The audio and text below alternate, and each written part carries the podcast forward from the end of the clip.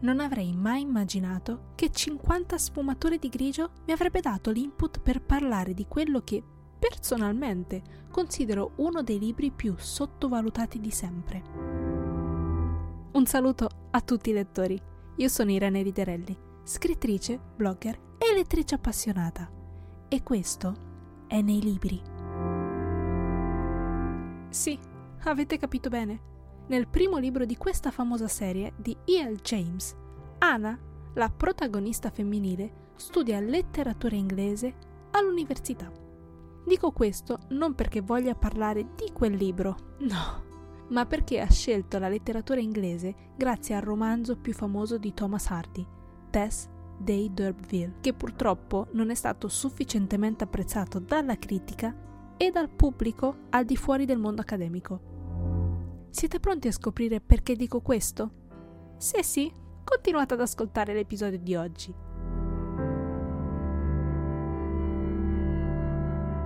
Il primo personaggio che incontriamo è John Durbfield, il padre di Tess, un fannullone che preferisce spendere il suo tempo e i pochi soldi che ha al pub piuttosto che trovare un lavoro stabile e provvedere alla sua numerosa famiglia. Un giorno Tornando a casa dopo un'altra giornata trascorsa a fare nulla, incontra il parroco. È il sacerdote che racconta a John il glorioso passato della sua famiglia.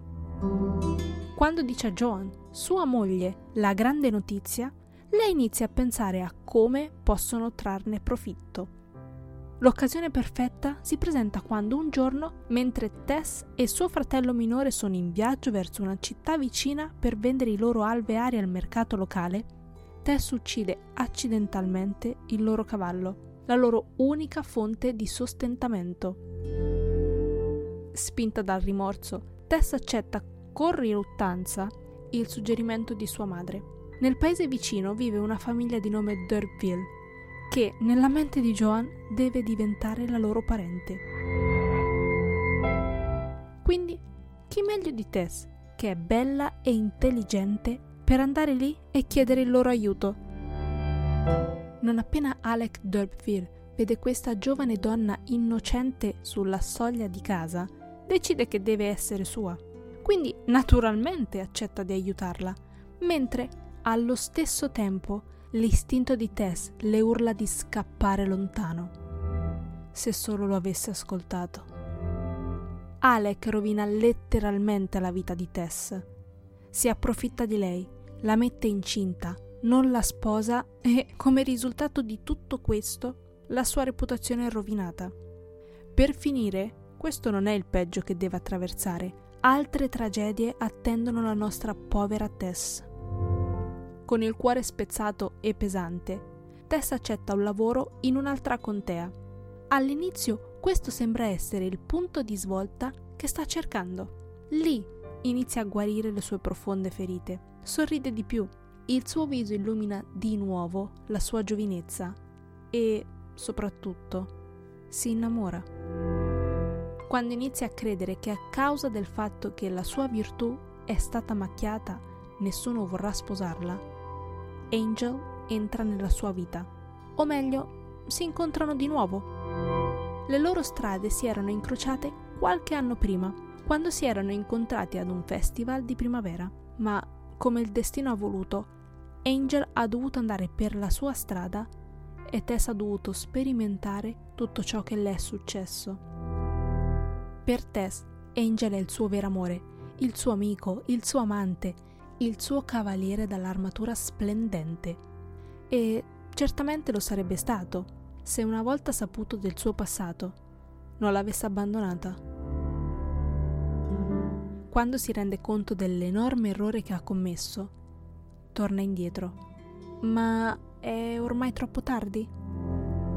Per trovare la risposta a questa domanda dovete leggere questo fantastico libro. Ho amato Tess dall'inizio alla fine non una volta ho messo in discussione le sue azioni o scelte, perché era veramente sola. La sua famiglia, invece di proteggerla, ha approfittato della sua ingenuità per il proprio profitto. Questo libro è diviso in sette fasi, che potrebbero essere descritte come la via crucis di Tess, E credetemi, ognuna di queste fasi fa parte della sua personale via crucis.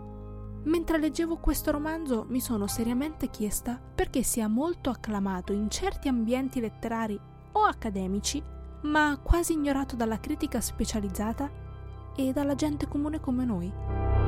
Forse è il linguaggio usato da Hardy che è intricato e allo stesso tempo aggravato dall'uso del dialetto che è forte e complesso e potrebbe essere difficile da capire per coloro che non lo conoscono.